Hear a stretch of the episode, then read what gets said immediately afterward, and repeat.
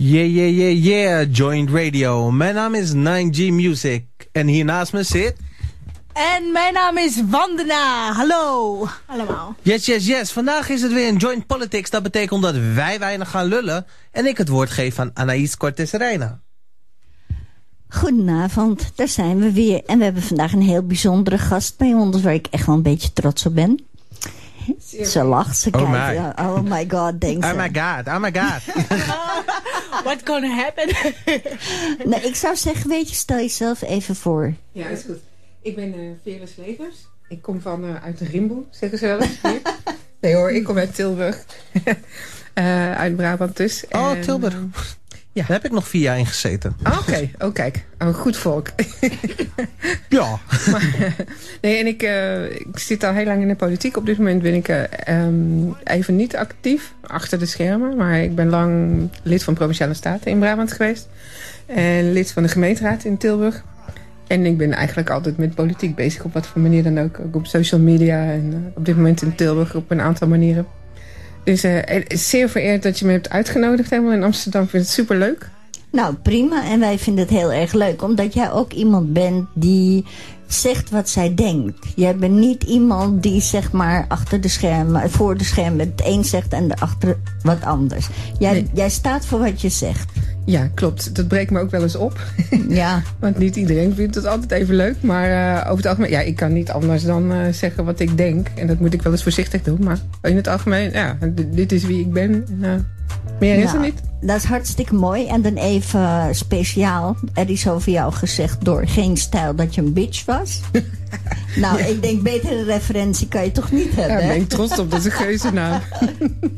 Nou, ik eh, zou zeggen, we gaan beginnen. We hebben dus ook weer een heleboel muziek. Ook van, ehm, hoe heet die ook weer?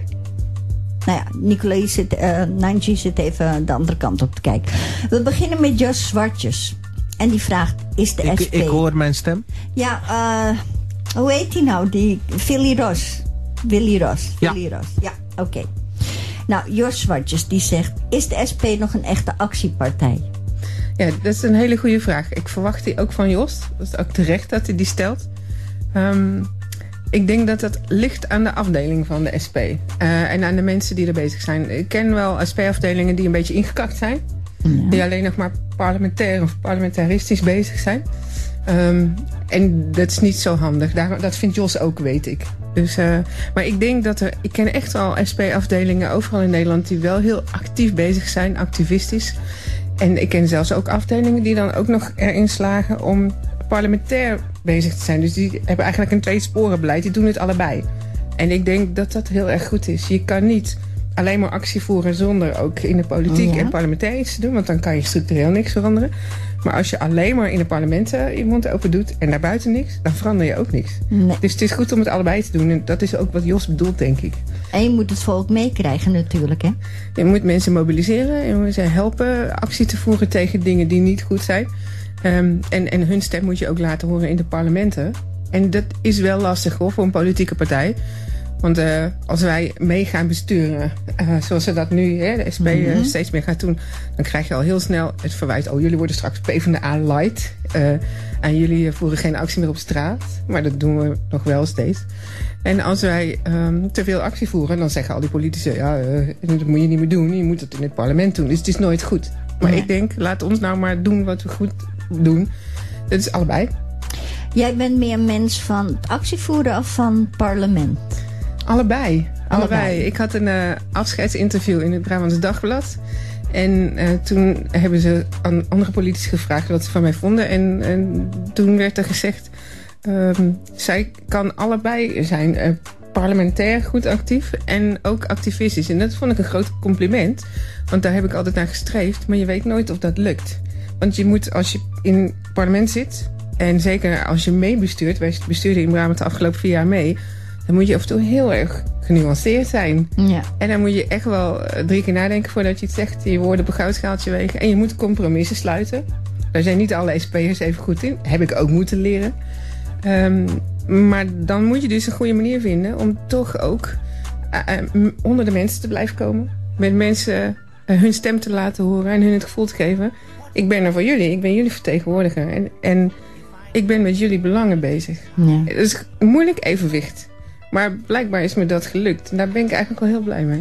Nou, jij bent ook iemand die goed bij het volk ligt, hè? Ja, dat wel. Ik- Dat heb ik van thuis uit meegekregen. Mijn, Ja. mijn vader gaf vroeger les in de jaren zeventig.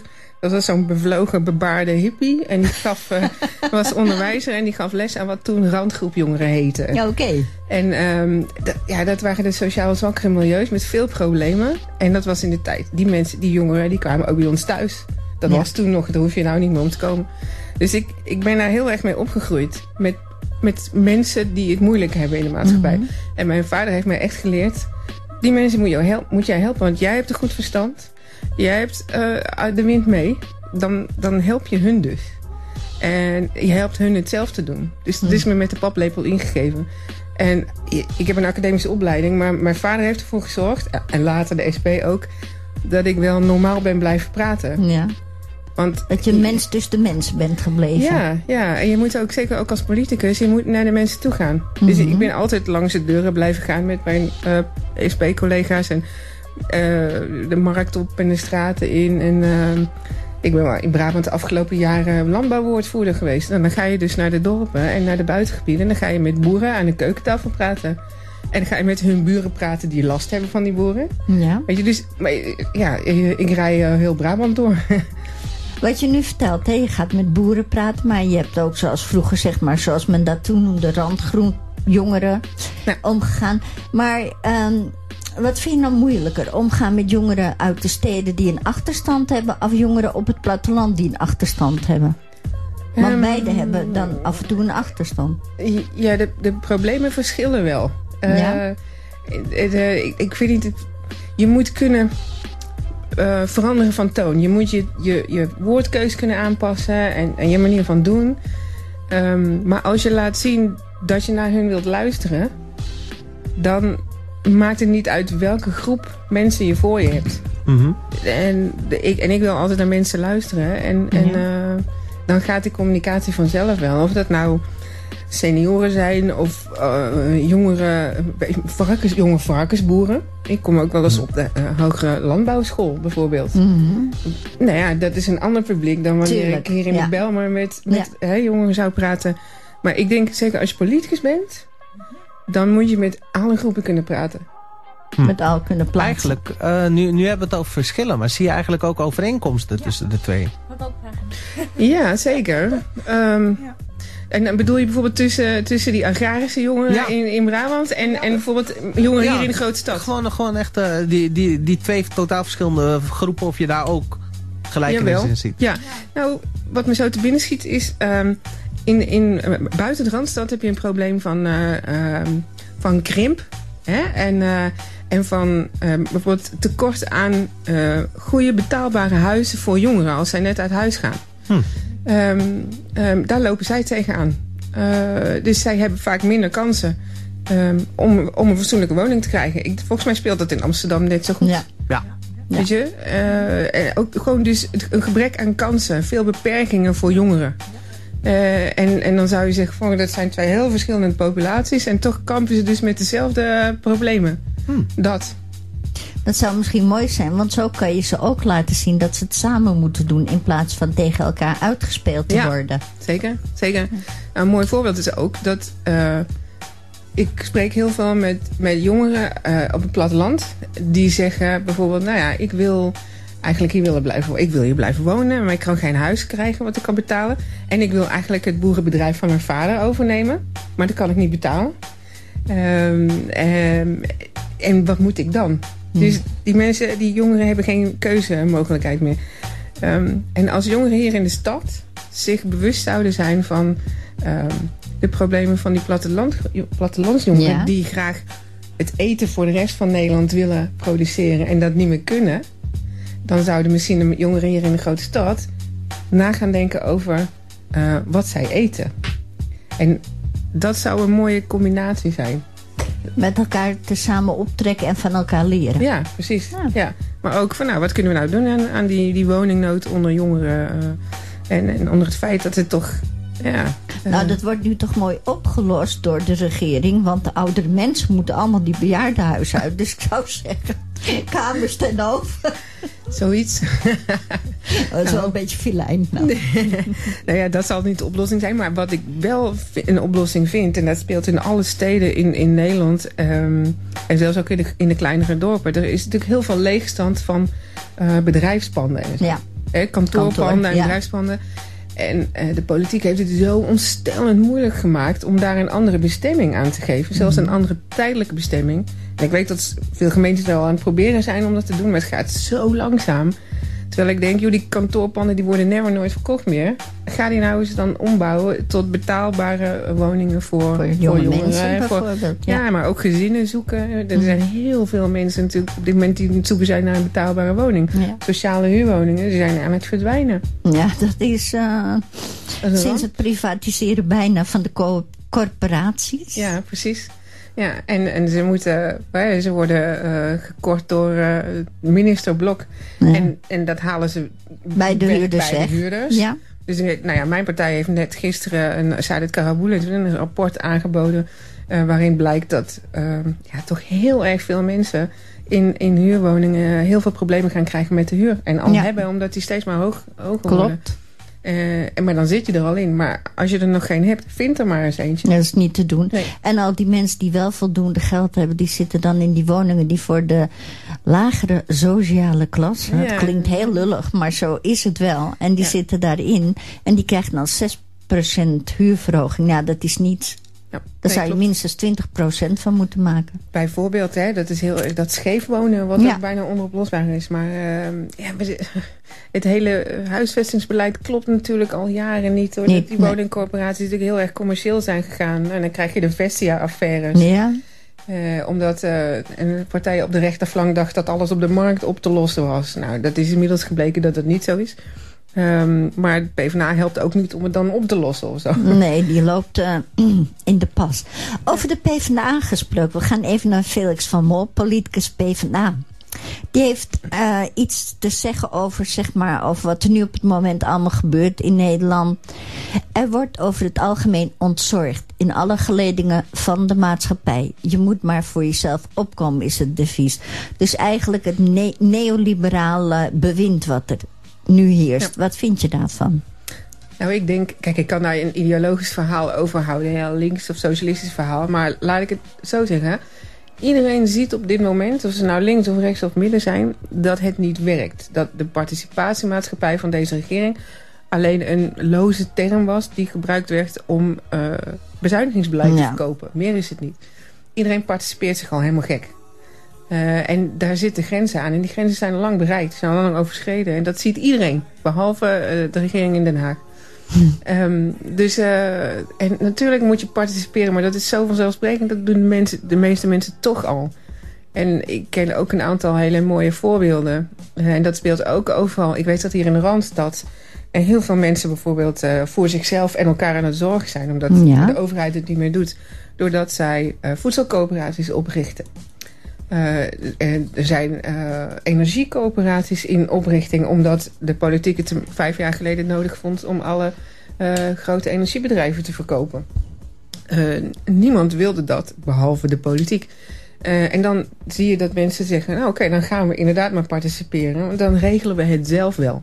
En voedselcoöperatie, energiecoöperatie... Hebt, eh, dat zal ongetwijfeld hier in Amsterdam ook zijn... maar ik ken in Brabant eh, veel eh, kleinere steden en dorpen... waar zorgcoöperaties opgericht worden omdat mensen toch zien van ja, hé, hey, de overheid regelt het niet meer. Dan gaan wij het moet zelf het zelf doen, ja. ja, alleen daar zitten wel grenzen aan. Dus ik zie ook wel op lokaal niveau ehm, bestuurders op hun hoofd krabben. en Zo van, "Ah, misschien moeten we die mensen toch een beetje ondersteunen. Want Nou ja, tuurlijk. dit is Maar- wel de manier. Nou, ik zie bij mij in de buurt bijvoorbeeld... ik heb nog een paar oude buurtbewoonsters... die eigenlijk niet veel contact met kinderen meer hebben. Dus die lopen een kaartje, met een kaartje rond met mijn telefoonnummer erin... dat als er is Oh ja. wat is. En dan denk ik, ja, daar roepen ze in Den Haag participeren... maar ze doen het zelf niet. Nee, nee. Ik heb ooit een, eh, een gesprek gehad met een eh, toenmalige bestuurder van voetbalclub Willem II. Ja, Die nam mij kwalijk, omdat ik in de gemeenteraad zei... we gaan niet nog een keer, na 35 miljoen over de afgelopen 15 jaar... niet nog een keer miljoenen aan die club overmaken. Want betaald voetbal is belangrijk voor een stad als Tilburg. Maar de gemeente moet ook eh, de rollator van jouw moeder betalen straks, ja zei ik tegen zeker. hem.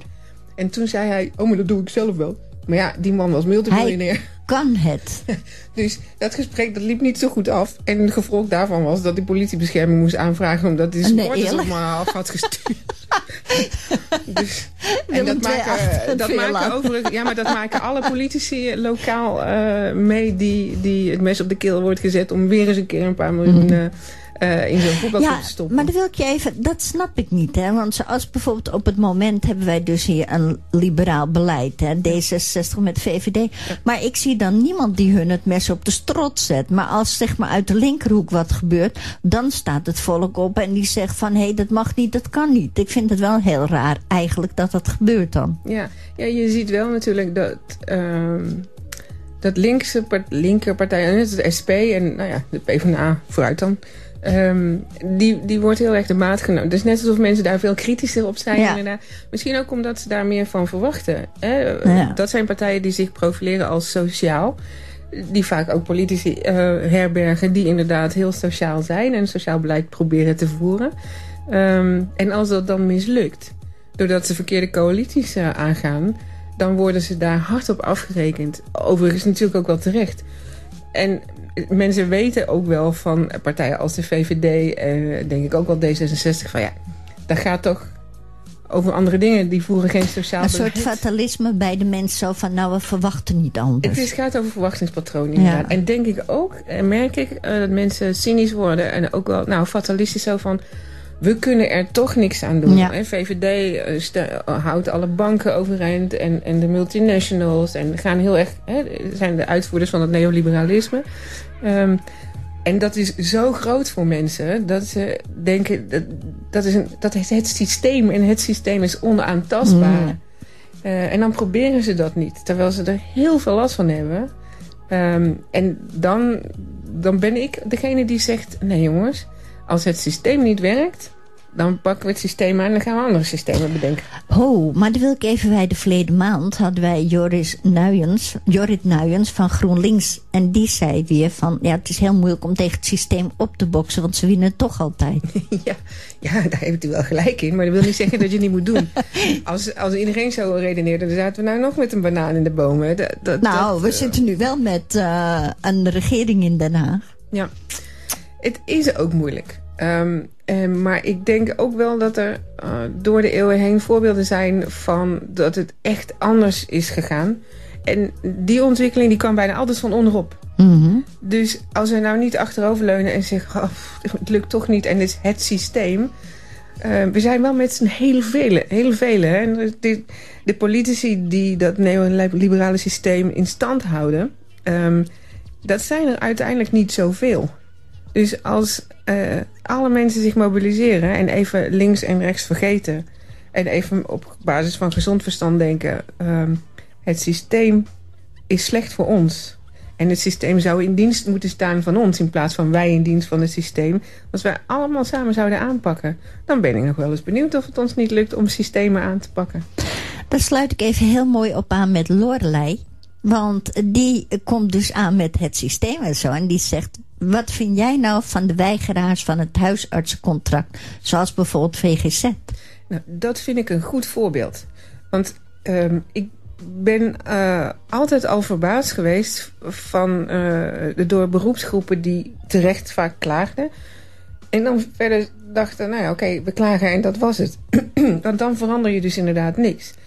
Maar je hoeft niet mee te gaan in het systeem. Want jij bent, jij bent de uitvoerder van dat systeem. En als de uitvoerders eh, gaan staken, dan, dan stokt het systeem. Dan staan de raderen stil. Ja. En dat doen deze huisartsen. En dat, dat zie je op steeds grotere schaal eh, gebeuren. gebeuren. Zouden misschien de jongeren ook niet wat meer in opstand moeten komen? Want we hebben best wel een beetje gesapige jeugd. Ja, ja, ja, dat is ook zo. Ehm, en ik zie ook wel bij jongeren dat ze dat heel erg moeilijk vinden. Ehm, jongeren zijn sowieso vaak een beetje wars van politiek. Snap ik ook wel. Die mannen in pakken en dan een verdwaalde Ja. vrouw zo. Ehm, dat is ook heel erg ongrijpbaar inderdaad. Maar eh, ik heb er thuis ook eentje die is niet geïnteresseerd in politiek. Ehm, en, en alle twee trouwens niet, eh, mijn kinderen. Eh, dat groeit. En sommigen wel. Ik ken wel sommige jongeren. Maar die gaan dan jasje dasje. En dan sluiten ze zich aan bij D66 VVD. of de VVD. Ja, die moeten we nou net niet hebben. Nee, maar wacht even. Hier de UvA, hè? Ja. Die is natuurlijk wel knap Ja. in opstand gekomen. Nou, dat vind ik fantastisch. Dat, ik heb dat ook ademloos gevolgd op Twitter. Ehm, dat gaf mij hoop Ja, hè? dat het, dat het kon. En ik vond zelfs eh, hè, de Maagdenhuisrevolutie van... eh, wanneer was het? 69 of zo? Die stak daar bleek bij af. Wat deze Mhm. jongeren hebben gedaan. Met zoveel tegenstand ook. En, en ik heb die avond gevolgd. eh, nou, dat is een soort van... Ja, directe democratie die daar ter plekke ontstond met alle haken en ogen. en Hartverwarmend, hè? Geweldig. Nou ja. En, en eh, ja, dat vond ik een voorbeeld. En er waren heel veel politici ook die er heel cynisch over waren. Ik dacht, nee jongens, eh, zo moet het. Zo Ja. moet het. En ze hebben... Ze zijn volgens mij nog steeds bezig, hè? Ja, Eh, ja. Op allerlei verschillende manieren. Eh, en ik hoop dat ze in de gaten hebben... en ik weet zeker dat ze dat in de gaten hebben... dat ze er nog niet zijn. Dat alleen het aftreden van Louise Gunning... eh, dat is het eerste begin. Ja, En tuurlijk. nou Nou, moeten ze doorpakken. er was ook vandaag iets tegen het afschaffen van een vrijdag op 1 mei, dacht ik. Oh, dat heb ik niet meer Ja, dat heb ik ook nog gezien. Dus er gebeurt wel van alles. Maar ehm Lorelei die vraagt ook nog... wat vind je van het feit dat ongecontracteerde huisarts... niet mag declareren, zowel bij verzekeraar als patiënt? Ja, het absoluut. passantentarief. Ja, absurd, absurd. Je ziet in die zorg bij, bij huisartsen, wat, je, wat ik ook altijd heb gezien in het onderwijs, en ik kom eigenlijk uit het onderwijs, eh, het zijn niet meer de mensen eh, met hun voeten in de klei, hè, op de Mhm. werkvloer, eh, die de meeste ervaring hebben. en het beste kijken op wat er nou moet gebeuren in die zorg en op de patiënt die het voor het De zeggen beste hebben. stuurlui staan weer in zo. Ja, absoluut. En ik hoor het van mijn eigen huisarts. En, en eh, dat is echt geen linkse jongen of zo. Maar die redeneert gewoon vanuit zijn beroepspraktijk. En vanuit zijn gevoel voor zijn patiënten. En vanuit zijn gezond verstand. Dit, dit is niet goed. En zo hoor ik dat van heel erg veel eh, mensen die in de zorg zitten. En het is natuurlijk absurd, absurd dat je eh, commerciële partijen als de zorgverzekeraars eh, zoveel macht geeft. En ook al ben ik ik kom vanuit de socialistische hoek. ehm, maar ik, ja, ideologieën kunnen heel snel dogma's worden. Dus ik, Mhm. ik blijf altijd nadenken. Ehm, een stuk vrije markt zit in de mensen. Dat is net zo goed realiteit als solidariteit zien van mensen. En daar moet je een goed evenwicht in vinden. Maar partijen zoals de VVD en D66 eh, en mensen die zeggen... oh, ja, de vrije markt lost het allemaal wel op. Nou kom, Nee, dat Tien was jaar niet geleden- zo hoor. Dan krijg je pure armoede aan nou, de precies. onderlaag. Tien jaar geleden eh, was dat een, een, een hoop of zo van veel mensen. Ehm, eh, maar we hebben toch inmiddels genoeg ervaring in de praktijk. Om te zien hoe het werkt. Ja, en daar Ja. hoef je niet ideologisch geschoold voor te zijn. Je ziet wat er gebeurt. En dan denk ik, natuurlijk, je, je, mensen willen geld verdienen met concurrentie. Hoort ook bij de natuur van mensen. Moet je niet uitschakelen. Maar het, is, het moet zeker zulke essentiële basisbehoeften als, als het verlenen van zorg. Mhm. eh, eh, die moet je regelen. Eh, niet op de vrije markt. Maar dat is een samenspel van de, van de zorgverleners, van de patiënt. ehm, en van de, van de mensen daaromheen. Ehm, en je mag nooit één partij in dat samenspel alle macht geven. De- dat moet Nee. gedeelde macht zijn. Maar het gekke is, je bent verplicht van de regering. Ben je verplicht om een ziektekostenverzekering te nemen... Ja.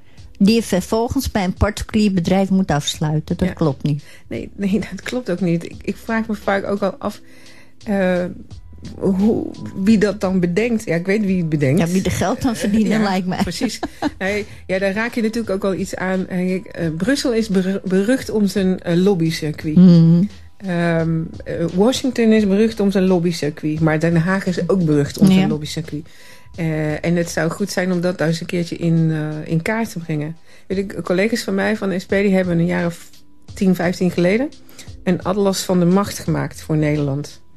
En die zou eens geüpdate moeten worden. Om te kijken eh, wel- welke eh, families en welke mensen, welke Mhm. industriëlen... er nou eigenlijk achter die politici zitten. Die, want het zijn niet die politici en die beleidsmakers die de macht hebben. Het, zijn, eh, het is het bedrijfsleven. Nou ja, kort gezegd, kapitaal regeert. Ja, dat denk ik wel. Ja, Nou. ja, en daar zou veel meer evenwicht in moeten komen. En het zou veel meer zichtbaar moeten zijn wie er nou eigenlijk regeert... en wie in welke oren fluistert hoe het moet. Nou, in principe kan je dat wel nagaan. De banden die ze hebben, niet alleen met Den Haag... maar ook met Koningshuis misschien. Dat denk ik ook. ja, nou precies. Kijk, iedereen doet, moet, moet maar doen wat ze niet eh, kunnen laten. Ehm, Maar niet ten koste van ons. Nee, precies. En dat moet dan maar eens in kaart worden gebracht. Ja. Dan, dan, dan moet dat allemaal open. En dan, dan kunnen mensen zien hoe het spel werkelijk gespeeld wordt. En dan kunnen ze pas echt proberen eh, invloed terug te krijgen natuurlijk. Ik krijg hier net wel iets door. Eh, zou het niet zo zijn dat de SP hier in Amsterdam ook eh, zou dwingen om te ontruimen van de. Dus voor de ontruiming van de universiteit te zijn? Mm, dat vind ik lastig om te beoordelen. Want ik ken de mensen die het hier voor de SP doen in, eh, in Amsterdam wel. Maar ehm, ik zit daar niet dicht genoeg op. Het zou niet goed zijn. om dat te zeggen. Ik denk ook dat ze dan erg op een donder krijgen van Jasper van Dijk. Die woont ook in Amsterdam, Ja. maar die zit voor de SP in de Kamer. En die, eh, de- Jasper was destijds het eerste Kamerlid eh, die zich liet zien met broodjes en al in het, in het maagdenhuis. Ehm, dat werd hem dan ook weer kwalijk genomen. Dat ja, een was een zijn, eh. publiciteitspunt. ja. ja, maar dat is onzin natuurlijk. Eh, Jasper vindt al heel lang dat, dat er gerommeld is met vastgoed... en dat het niet meer over onderwijs ging. Afijn, hè, eh, SP heeft altijd hetzelfde gezegd als wat de studenten toen zeiden. Dus daarom was Jasper er. Ehm, dus ik denk dat eh, als, eh, als de, de twee wethouders hier dat zouden doen... wat ik me niet kan voorstellen... dat ze dan even bij Jasper op de thee moeten. Nou, ik hoop dat Jasper luistert. En, eh, het hangt er natuurlijk vanaf wat voor broodjes. Of het een publiciteitsstunt was of niet. broodje shawarma natuurlijk. Oké, nee, dan is het geen publiciteitspunt. Dat is gewoon lekker. Daar, daar, kan ik, daar kan ik er gewoon niet tegen zijn. Nou, en dan nog even terug te komen op die zorg. Zelfs verrichtingen voor terminale zorg mogen niet gedeclareerd worden. Ja. Eh, even kijken. ECG, spirometrie. eh ziekenhuisverplaatste zorg mog- mogen ook niet gedeclareerd worden, want het is een economisch delict. Dus we zijn nu in de maatschappij al zover dat hulp van een huisarts, Ja. Eh, dat wordt dan een economisch delict. Precies, ja. Nou, dat is wel heel eng, hè? Dat, dat, is, dat vind ik heel erg eng. Ja, dat gaat heel erg ver. En daar zijn we al toe afgezakt. En dat moeten we zo snel mogelijk weer terugdraaien. Want, eh, en het argument is dan... het moet allemaal efficiënter. Hè? Eh, kostenefficiënter, dat is het toverwoord. Maar ten eerste zijn alle zorghervormingen van de regering... van de afgelopen jaren helemaal niet kostenefficiënt. Nee, het Eh, schijnt zelfs Het is, niets op te leveren bijna. Hè? Dat, dat blijkt nu steeds meer, inderdaad. Ehm, maar ten tweede, eh, dan wordt er gezegd... die kostenbeperkingen zijn nodig. We moeten nou eenmaal bezuinigen. En dat doen we door te hervormen. Want door de vergrijzingen dus is het straks allemaal niet meer betaalbaar. Maar dat is natuurlijk grote onzin. Mm. Er is genoeg geld. Het is alleen niet op de juiste manier verdeeld. En ik denk dat een meerderheid van Nederlanders het geen enkel probleem vindt... dat het stuk van wat zij aan belastingen betalen... dus van het collectief opgebrachte gemeenschapsgeld... dat dat naar zorg gaat. Voor mensen die daar behoefte aan hebben. Ja. En naar de juiste zorg voor de mensen. Dus toch maar nivelleren. ja, dat, dat gaat dan ook zo'n eigen leven leiden. Hè? En uh, nivelleren, dan gaat de VVD in de gordijnen hangen. Ja, nee, maar dat werkt wel. Want toen Ja. ze begonnen over nivelleren... kwamen de VVD-stemmers, die kwamen in actie. En het werd Ja. meteen van de baan. Ja, Asielbeleid, PvdA, stemmen staan op. Ja. En er gebeurt verdorie niets. klopt. Excuseer. Ja, dat is uh, onvoorstelbaar inderdaad. Maar ik, ik herinner VVD'ers er graag aan. Uh, kijk, zij gaan stijgen bij dat woordje nivelleren. Dat is een Mhm. soort Pavlov-reactie. Maar als je dat woord nou eens even niet meer gebruikt... maar gaat zeggen van nou, we moeten dit wat eerlijker verdelen. Want hoe is het klassieke liberalisme ooit ontstaan? Uh, toen toen uh, mensen bleek, toen bestuurders zagen... dat uh, door de industriële revolutie de armoede zo groot werd dat er een veiligheidsprobleem optrad. Ja. Hè? Nou ja, goed, de Ziektes. maatschappij, ja, precies, de maatschappij uh, kraakte in zijn voegen. En uh, toen hebben mensen gedacht, oh nou, dan, daar moet ook iets aan gebeuren. En Mhm. de kinderwetje van, van Houten is toen uh, bedacht door van Houten, liberaal. ja. Uh, Maar ook de ziektezorg is opgezet eigenlijk door de liberalen. Omdat ze waren ook wel heel erg bang dat ze zelf aangestoken werden. Precies, ja, de motieven waren niet altijd even altruïstisch. Uh, juist. maar, nou ja, weet je, zonder, zonder daar gek over te doen... ik ken ook wel VVD'ers die zien van... nee, we zijn echt doorgeslagen. Mm -hmm. Dat zijn ook de klassieke liberalen. Dat zijn de echte ook, liberalen. Ja, die ook zien, uh, die ook tegen mij zeggen van... ik baal er net zo hard van als jij. Mm -hmm. Want het gaat echt de verkeerde kant op. En je ziet eh, dat eh, door die scheefgroeiende maatschappijen... d- dat eh, de problemen alleen maar groter worden op alle mogelijke vlakken. Ehm, dus de maatschappij is uit balans en, en daar moet wat aan gebeuren. Dus het is, een kwestie, het is dus geen kwestie van ideologie. Het is gewoon een kwestie van gezond verstand. En van een beetje je hart mee laten Ja. spreken, maar ook je hoofd. Dus Net zo goed als jeugd, maar dan komen we straks op jeugdwekeloos. Ik, ga, gooi nu even nog één. Zullen we nog één gooien en dan gaan wij even lekker aan de koffie of de thee. Eh, om hiermee te besluiten vind ik het wel een heel mooie van Michael Haring. Die zegt misstanden lijken inmiddels samen te hangen met het bestaan van politiek. dat is wel heel algemeen. Ehm, ik denk, politiek en misstanden zijn altijd met elkaar verbonden geweest. In, in heel de wereld. Maar ze veroorzaken ze nu. Ja, maar het is ook altijd gebeurd. En daarom is het zo belangrijk dat mensen zich niet van de politiek afkeren... maar dat ze beseffen dat zij onderdeel zijn van de politiek. En dat ze zich er juist mee gaan bemoeien. En niet alleen maar één keer in de vier jaar door te gaan stemmen... Maar ja, ik ben er heel erg voor om het hele politieke bestel wat we nu hebben... het, het democratisch bestel zoals we dat in Nederland hebben... om dat eens eh, onder de loep te nemen en om te gaan kijken hoe, hoe we dat beter kunnen maken. Want de, de klassieke democratie zoals we die nu hebben, die werkt niet meer. Want mensen keren zich ervan af. Juist door die misstanden inderdaad.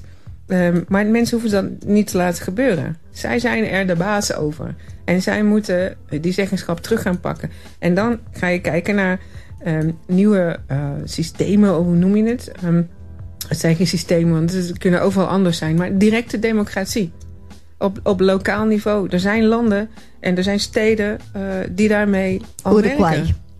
Ja, en ik weet... Dat is daar goed voorbeeld van. een aantal steden in het zuiden van Brazilië, Porto Alegre bijvoorbeeld. Mhm. dus een miljoenenstad wordt bestuurd op basis van directe democratie. Waar op buurt- en wijkniveau mensen meebeslissen over het budget van de stad.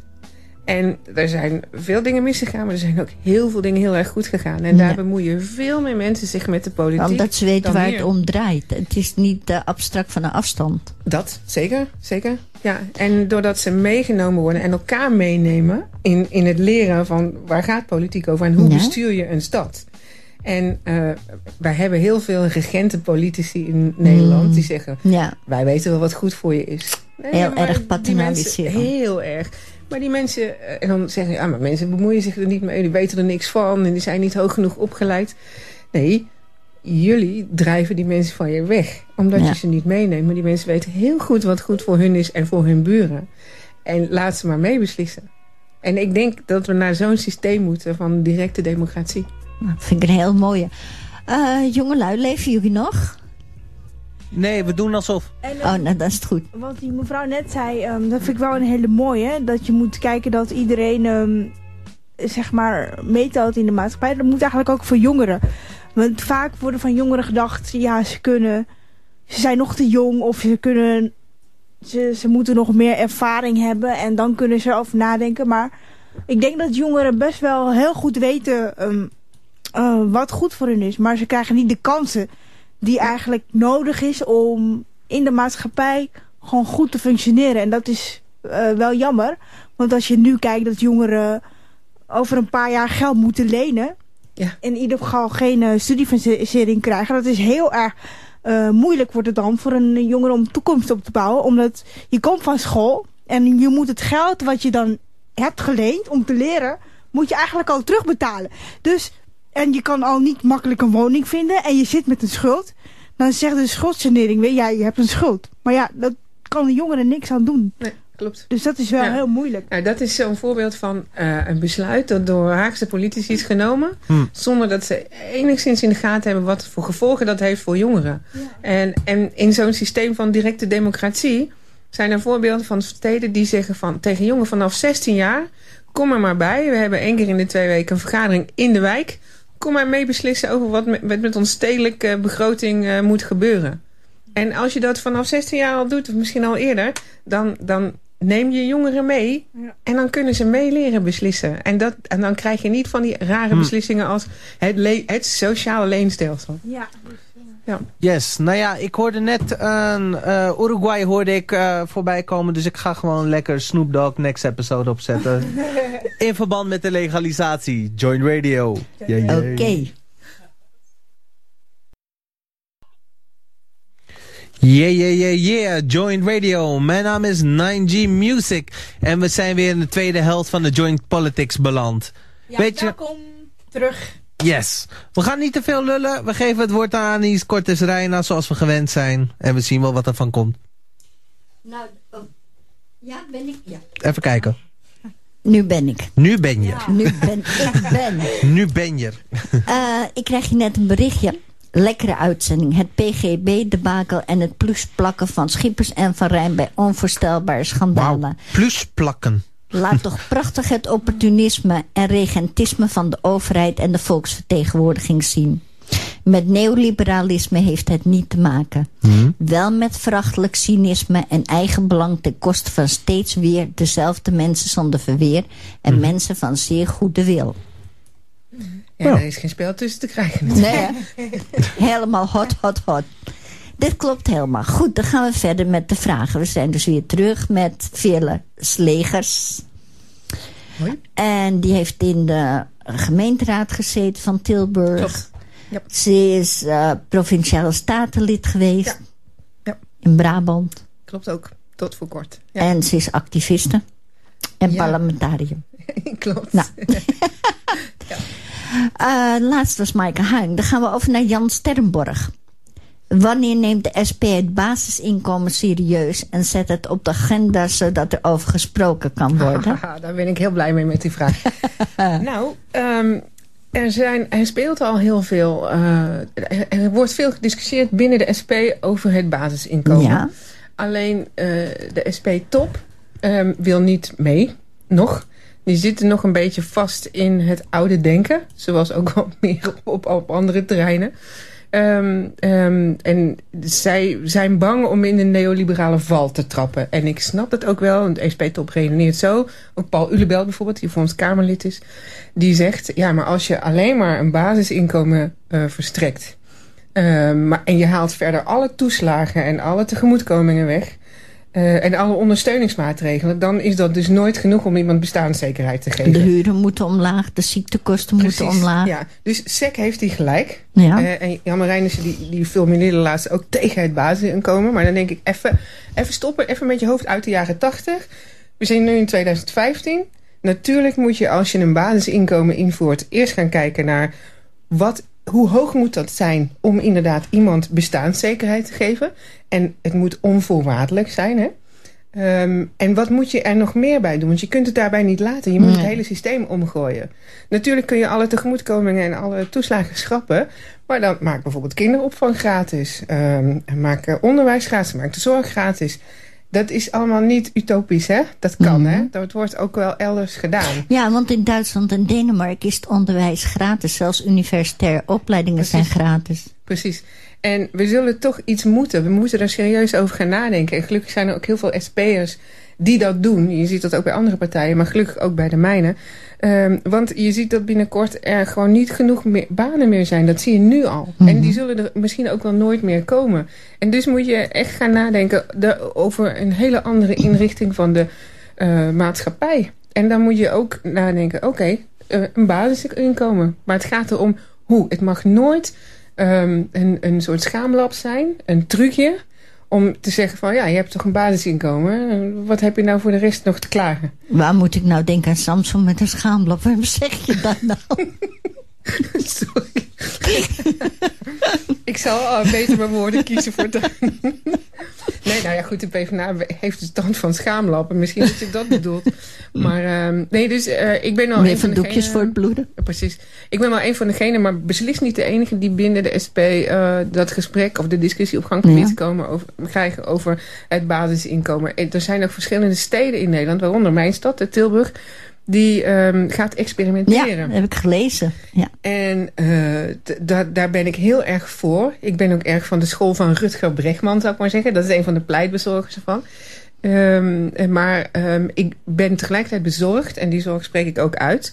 dat die experimenten niet ver genoeg gaan... en niet Mhm. breed genoeg zijn, niet groot genoeg zijn... Ehm, en dat er daarna wordt geconcludeerd... nou, we hebben het toch gedaan, nou moet je niet meer zeuren. Het is mislukt. En we gaan weer over tot de oude orde van de dag. dat is een val waar we niet in moeten trappen. Nee, want ik zag ergens, dan gaan we ze 1100 euro. 1100 euro. Je zal maar een huur van 600 Ja, hebben. kan dus Dan niet. krijg je ziektekosten erbij. Stel je bent eh, ook geld kwijt aan medicijnen. Ja. Nou, dan zit je al je 3,75 per jaar. Dus dat ga je per maand erbij tellen. Je gas, je elektra. Dus wat, dan, dan kan je naar de voedselbank om te gaan eten. Precies, Dus precies. op die Dus- manier klopt het niet. Dus je kunt nooit eh, zeggen, nou, we voeren geïsoleerd een basisinkomen in. Dat, Hm. dat kan niet. Het betekent automatisch dat je alles op zijn kop moet zetten. Alles oh, anders moet doen. Je moet eh, je hele belastingstelsel rigoureus reorganiseren. Dan moet je echt op zijn kop zetten. Je moet helemaal opnieuw beginnen. Want het is een hele andere gedachte. Ehm, maar- Privatisering terugdraaien. Bijvoorbeeld, ja zeker. Kijk, en dan krijg je weer liberalen die zeggen van... ja, maar je maakt het ondernemerschap mo- onmogelijk. En dat is een van de bezwaren van veel mensen. Hè? Van, ja, je maakt dat mensen lui worden. Maar ehm, eerdere experimenten hebben laten zien... dat ehm, dat, dat helemaal niet aan de orde Ja. is. Klopt. Dat eh, als je mensen een basisinkomen geeft... dat ze eh, net zo actief of misschien wel actiever zijn dan, dan daarvoor... Ehm, maar dat ze zo meer gaan doen, omdat ze meer tijd hebben, hè, praktisch gezien, maar ook meer ruimte in hun hoofd, in hun En leven. mooi met de participatiemaatschappij, want je hebt meer tijd om te zorgen voor mensen in je omgeving. Precies, ja. En ehm, de, als je dus een basisinkomen gaat invoeren, moet je dus het hele financieel-economisch systeem op zijn kop zetten. Maar je moet ook na gaan denken, überhaupt over, wat is nou werk eigenlijk? En, en welk werk belonen wij? Wij belonen nu steeds minder werk, hè? Mhm. En we vinden steeds minder werk belangrijk. Ehm, maar mantelzorg en andere vormen van participatie zijn natuurlijk net zo goed Is ook heel werk, erg ja. noodzakelijk essentieel werk. En eh, de- de- die, dat- negeren wij, of dat, dat eh, devalueren wij heel erg, vinden we niks waard. En dat wordt steeds erger. Terwijl ik denk, nee, als dat allemaal weg zou vallen als werk, Mhm. zou de samenleving in elkaar storten. Ja. Dus met de invoering van het basisinkomen moet je alles reorganiseren. De hele, het hele systeem, de hele organisatie van de, van de maatschappij. Maar je moet ook anders gaan nadenken over eh, de oude begrippen van, van werk bijvoorbeeld. Nou ja, leven wij om te werken of werken we om te leven? Ja, precies. Ja. Maar het, het liberale argument van ja, maar dan worden mensen heel erg lui en je pampert ze. Dat is gewoon niet aan de orde. Dus ook daar eh, hoeven we niet ideologisch over te zeveren. Gewoon gezond verstand weer bedenken, gebruiken. En Waarvoor? met z'n allen aan de gang. Ja.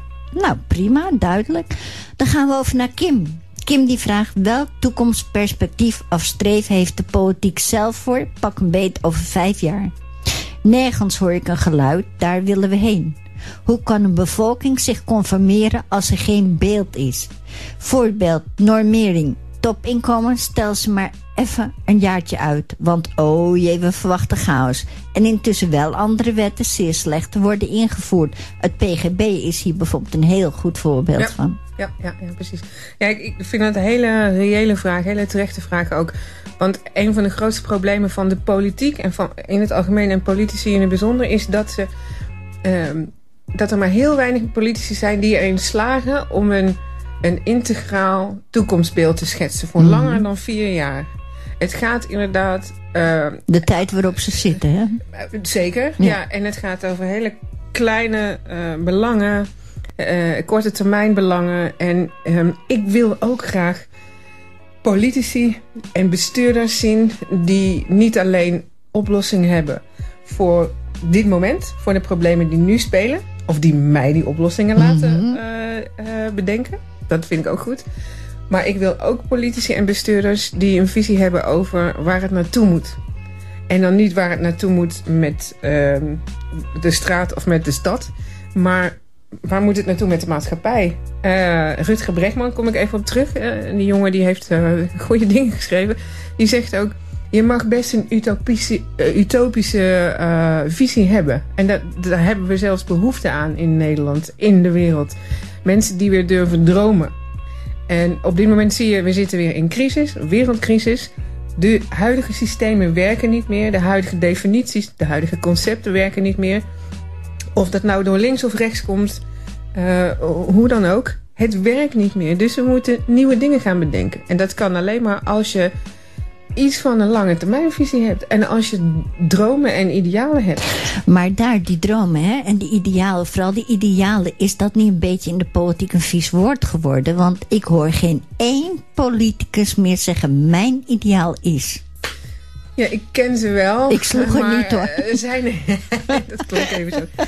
Maar ehm, ehm, ik ken wel lokale en ook wel landelijke politici... die eh, eigenlijk van zichzelf heel idealistisch zijn. Maar het is heel moeilijk om aan die idealen vast te houden... als je inderdaad in het systeem zit. in de molen. Ja, maar ik ben er wel eh, heel erg voor om ze toch vast te houden. En je moet dan stevig in je schoenen staan. Want je hoort dan vaak van collega-politici van... dat is niet realistisch. En wat jij wil, dat kan helemaal niet. Maar waarom niet? Waarom kan Nou het niet? Wat nou ja. hun willen kan ook. Ja, hè? Nou, voor de, de- Omdenken, er zijn toch veel, meer, veel politici die hebben inderdaad geen, geen bevlogen... eh, eh, brede idealen. Ehm, maar er zijn wel, wel bestuurders en politici die hebben ze wel. Eh, alleen ja, je bent voorzichtig met ze te uiten. eh, want je wordt erop aangepakt, je wordt erop afgestraft. Want je zou niet realistisch zijn. Maar ja, dat is onzin. Eh, ik vind dat je daarnaar moet streven. En ik heb altijd een soort twee sporen beleid geprobeerd te volgen. Eh, je moet nu op, pragmatische oplossingen bedenken voor de problemen die er nu zijn Hm, Ja. samen met de mensen. Ehm, maar je mag nooit uit het oog verliezen dat je nog ergens naartoe moet ook. Je, eh, eh, en, en De toekomst. de toekomst. En als je niet weet... Kijk, we gaan sowieso ergens naartoe. Maar als jij niet weet waar je naartoe gaat... waar je Mhm. naartoe wilt, waar je naartoe moet... hoe kan je dan ah, eh, nu bepalen welke wegen je moet inslaan? Hoe kan je dan ook oplossingen bedenken voor nu? Want Mhm. elk, elk beleid wat jij bedenkt voor nu... heeft consequenties voor later. Voor later, ja. Dus je ontkomt er als politicus of als bestuurder, als wethouder of als gedeputeerde of als minister niet aan om tegelijkertijd te- ook te bedenken welke wegen moet ik inslaan voor over hoe het over vijf jaar moet zijn of over tien jaar of over twintig jaar. Als je daar geen visie op hebt of wilt hebben, ben je niet in de politiek eh, goed bezig. Dan moet je eruit. Dan gaan we achter de kassa bij Albert Heijn zitten of zo. Of leuk voor jezelf hobbyen, maar dan moet je niet in de politiek zitten. Want dan bewijs je de maatschappij en de mensen geen dienst. Nee. Zoals bijvoorbeeld voor de jeugd. Men zou best eens een beetje vooruit kunnen denken in de toekomst dat de jeugd werk heeft. Want jonge mensen die staan nu heel vaak toch aan de kant. Ja, dat is een groot probleem inderdaad. En, en precies wat, wat eh, eerder werd ook ook gezegd door een, een, Mandala heet ze? Eh, Eh. Wandela, inderdaad. Ehm, om, er wordt altijd over jongeren beslist. Terwijl als je met jongeren praat, weten ze heel Hebben ze erg heel goed goede mening wat ze, Ja. wat ze willen en, en waar ze heen zouden kunnen eh, en hoe dat zou moeten. Eh, dus dat kan je als politicus kan je daarvan profiteren. Ehm, en dat gebeurt veel te weinig inderdaad. En je ziet dus dat politici de verkeerde keuzes maken. Waardoor ook jongeren met lege handen staan. Het is moeilijk hier in Amsterdam, maar ook buiten de Randstad... om aan een woning te komen, een betaalbare woning te komen. Een studie. Studie, ja precies. Nou, het sociale leenstelsel Ja. waar we het eerder over hadden. Ehm, ehm, dus aan alle kanten hebben jongeren het op dit moment moeilijk. Ik zie het ook aan, aan mijn eh, kinderen. En ik ben als de dood, dat is mijn grootste zorg... eh, dat mijn kinderen straks niet in staat zijn... eh, terwijl ze wel de capaciteiten hebben... om hun eigen brood te verdienen. Nou, maar dat zie je nu aan een heleboel jongeren die diploma's hebben. Nou, ga je kamer maar mee behangen, want ja, precies, precies.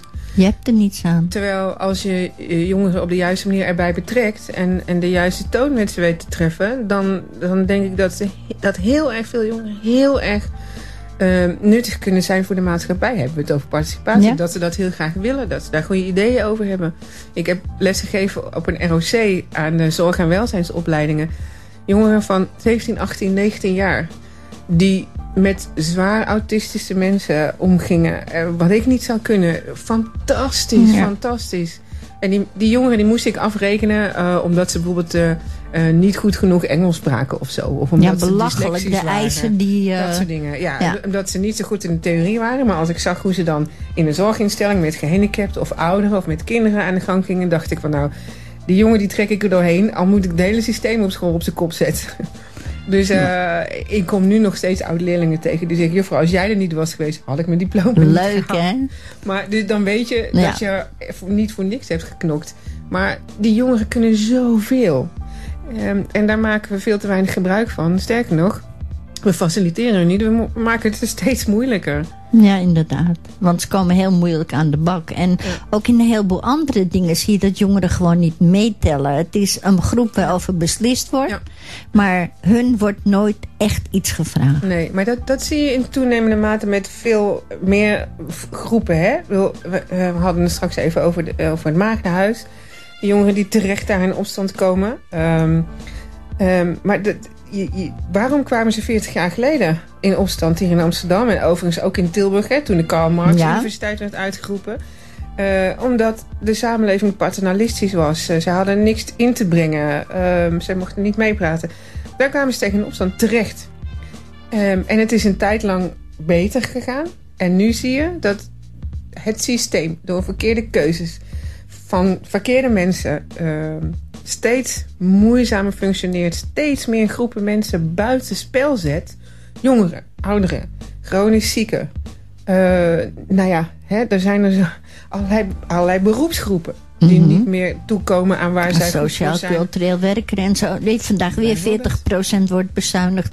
Ja. Of gaat weg in de zorg en in de hè, Ja. sector van welzijn. Ja, dat is precies. Dus je ziet steeds meer weer eh, de, een concentratie van de macht bij een steeds kleiner wordende elite. Ja. En dat is geen intellectuele elite, eh, dat is een financieel, financiële elite. Dat gaat alleen maar over mensen Geen intelligente die... elite.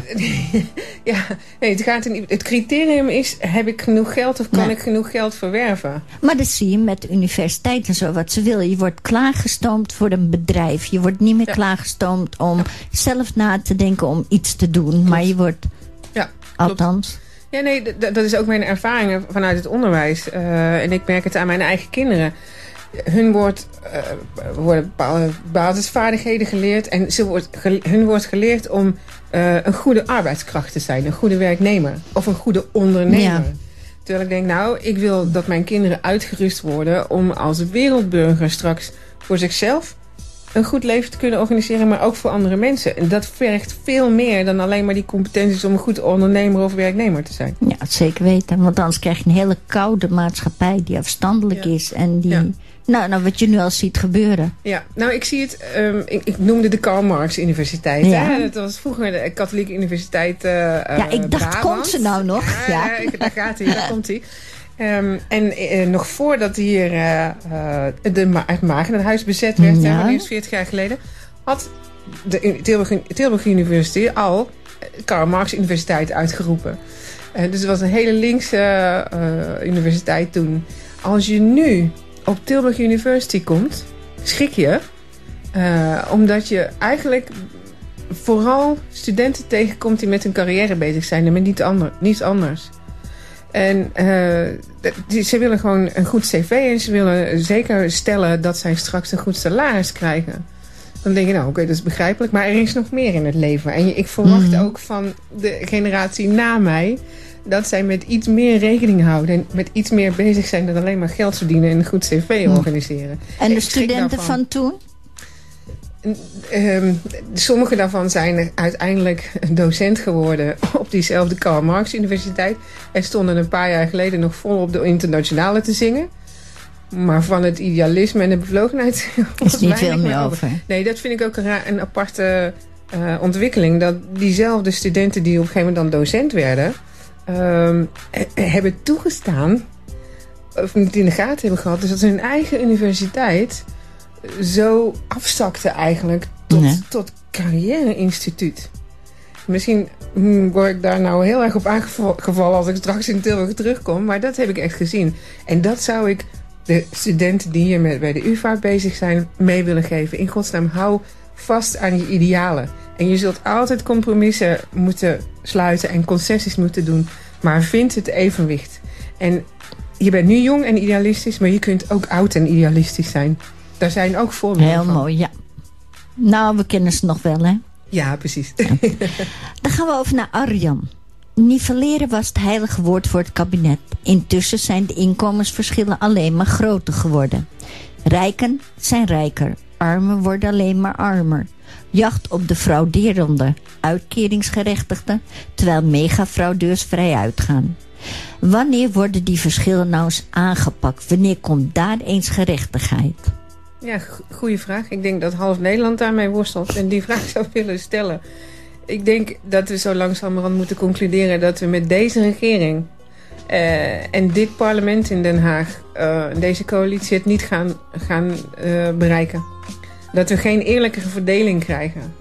niet, geen eerlijkere verdeling van geld, niet, geen eerlijkere verdeling van, van macht en van invloed. Um, dus er moeten hele andere partijen daar gaan regeren. Na, natuurlijk, ik wil mijn eigen SP een kans geven.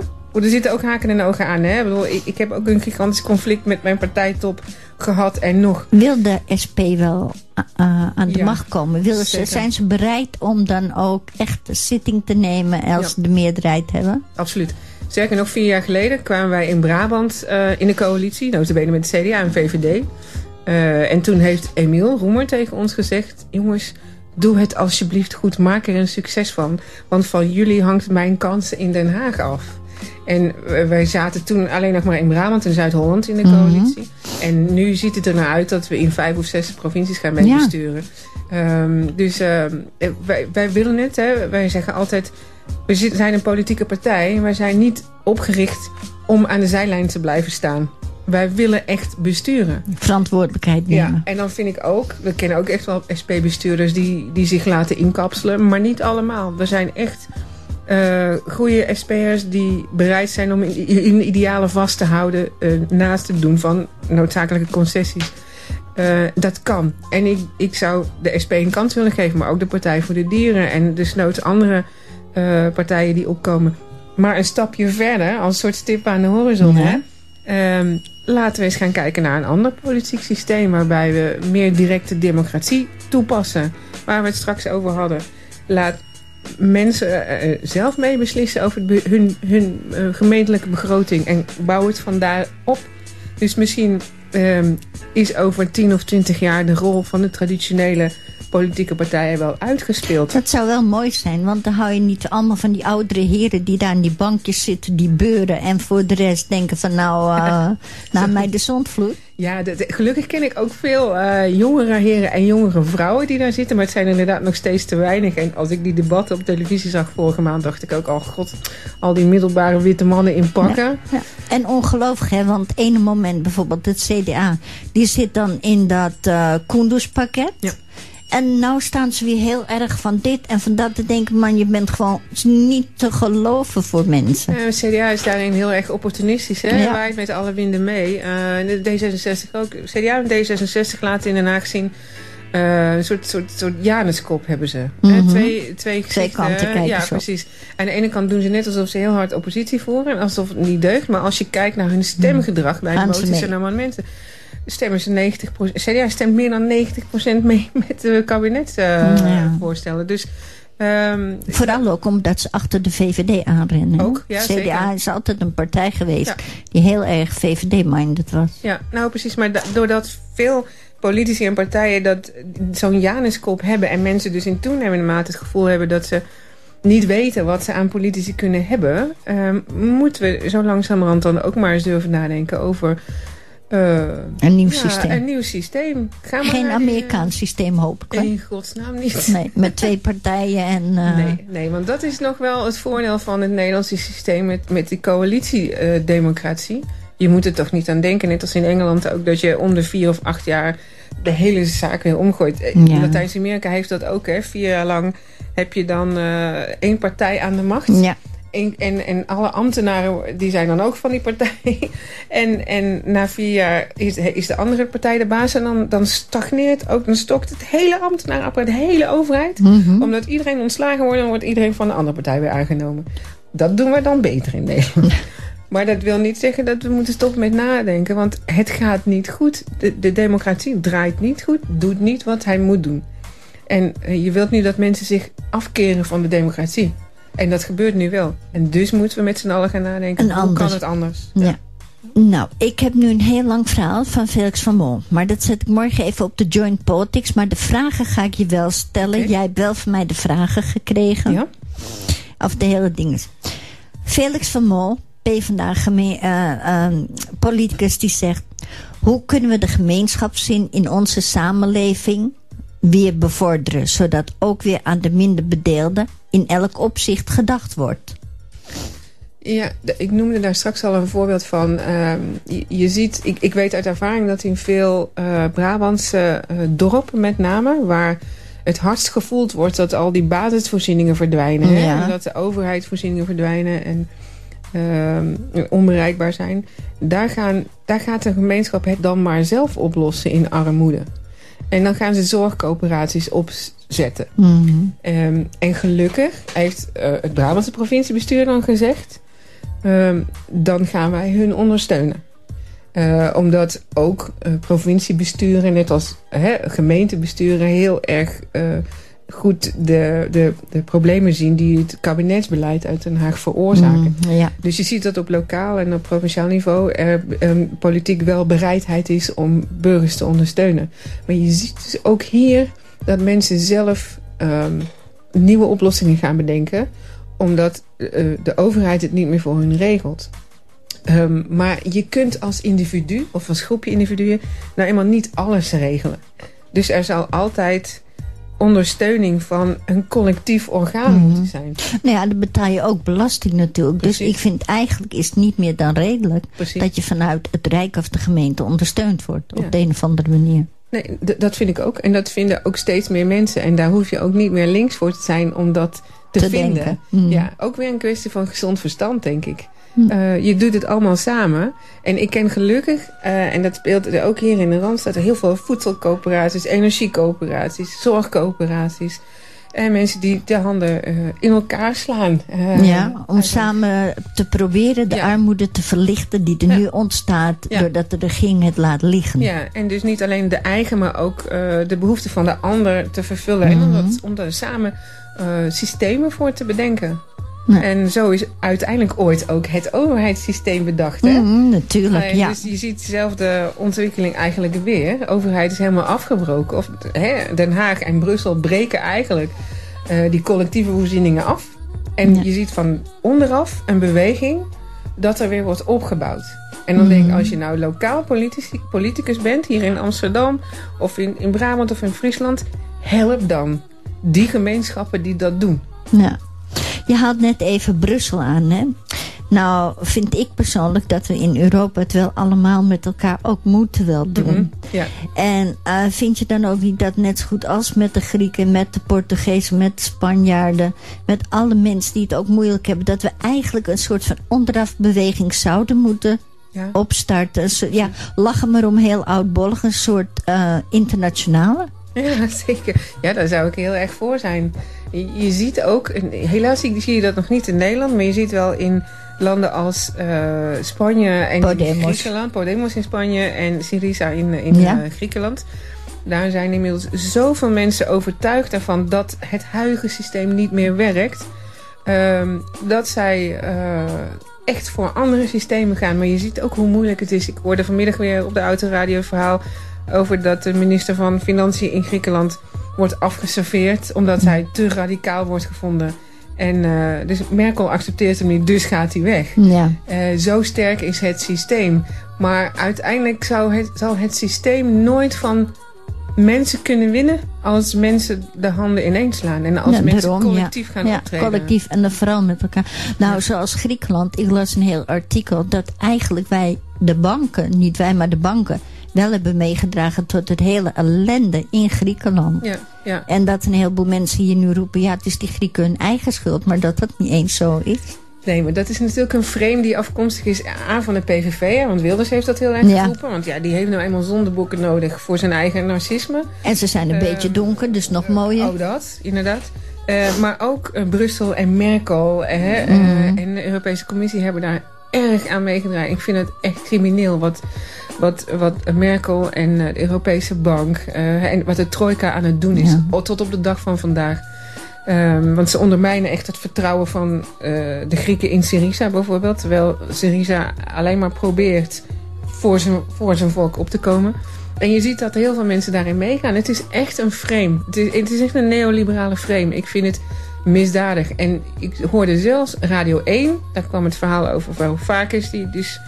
eh, ja, wordt weggehaald eh, op, op aandringen van eh, Merkel.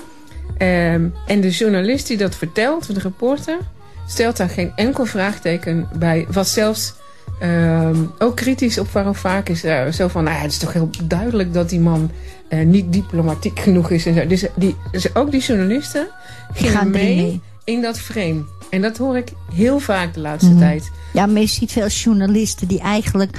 Ja, dan vraag je wel eens af, waarvoor ben je journalist aan Ja. iemand? Hij gaat niet verder, zoekt geen waarheid. Probeert niet echt erachter te komen wat er aan de hand is. De goede uitgezonderd, hè? Ja, ja.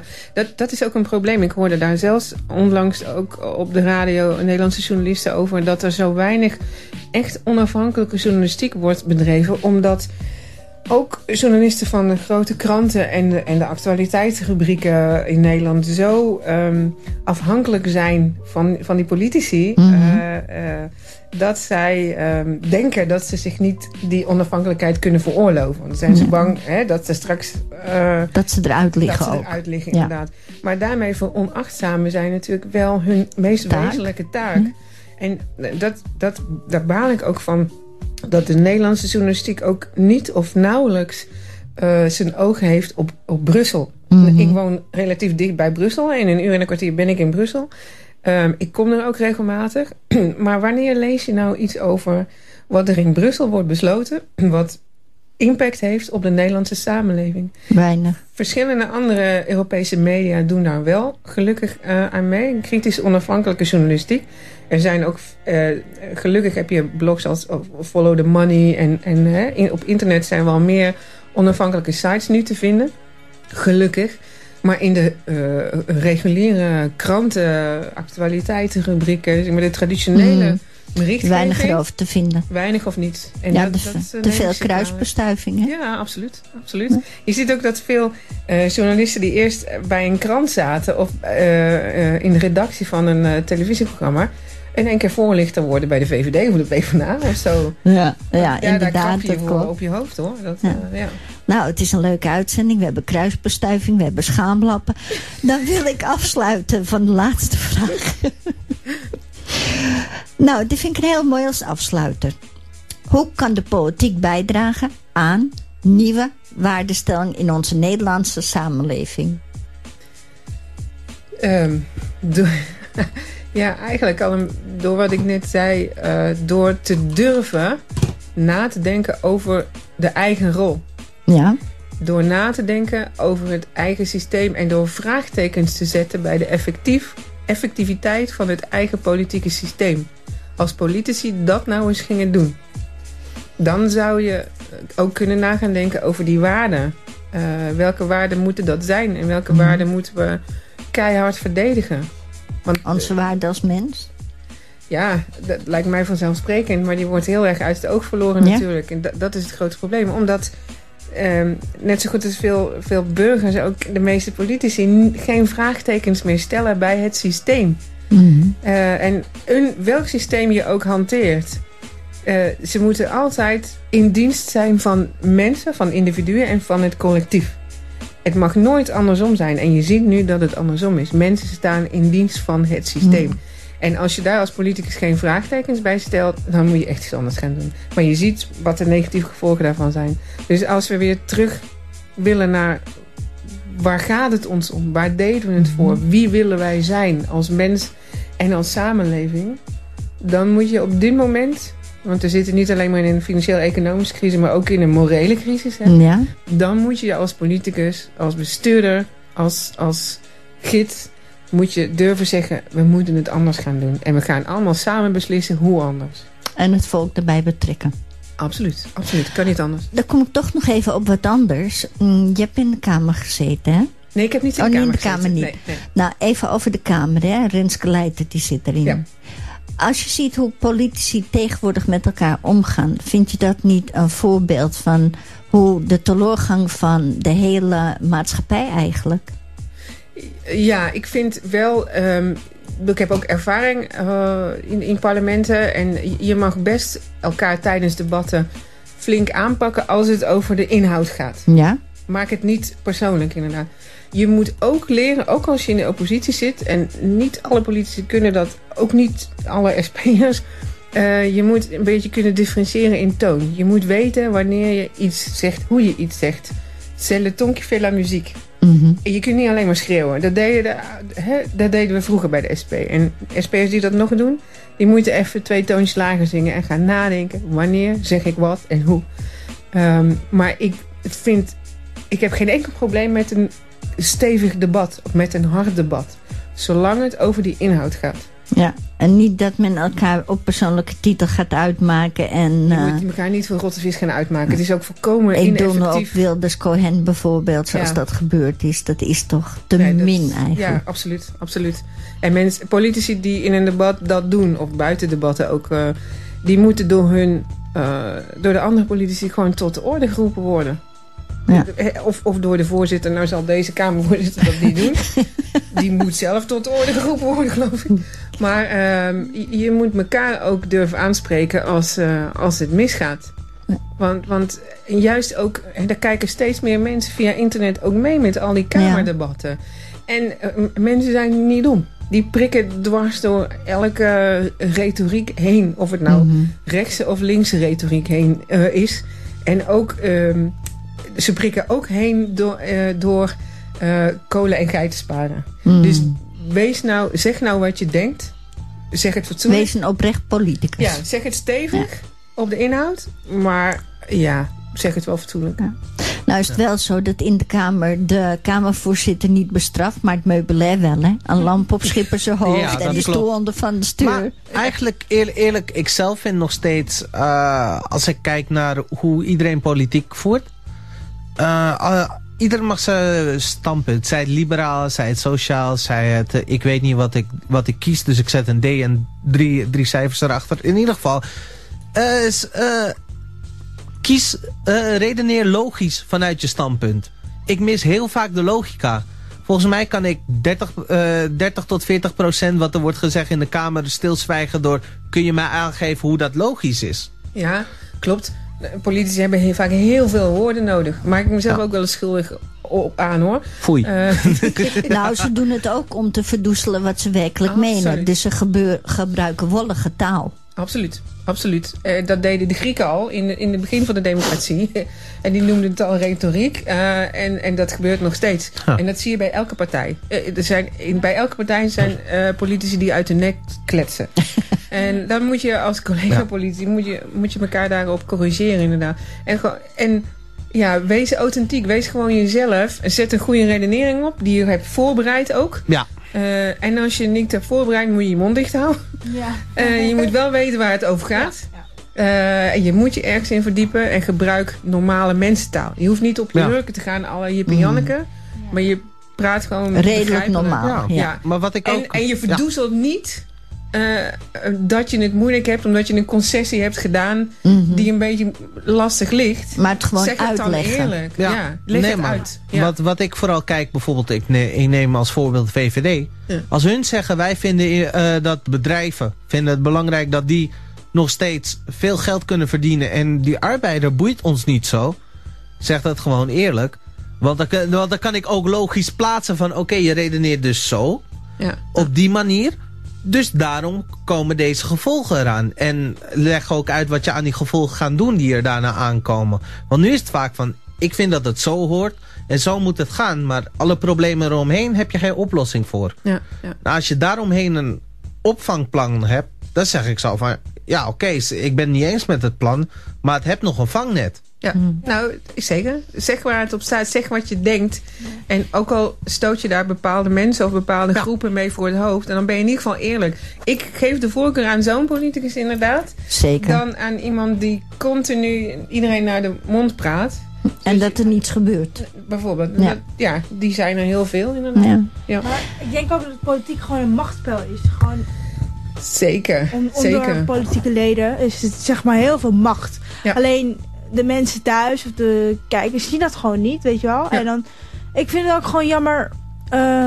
jo- jongeren worden niet heel jong met politiek geconfronteerd. Snap je? En dan Ja. ben je 18 en dan moet je stemmen. Klopt. Plus ze praten al zo moeilijk in de kamer. Ja.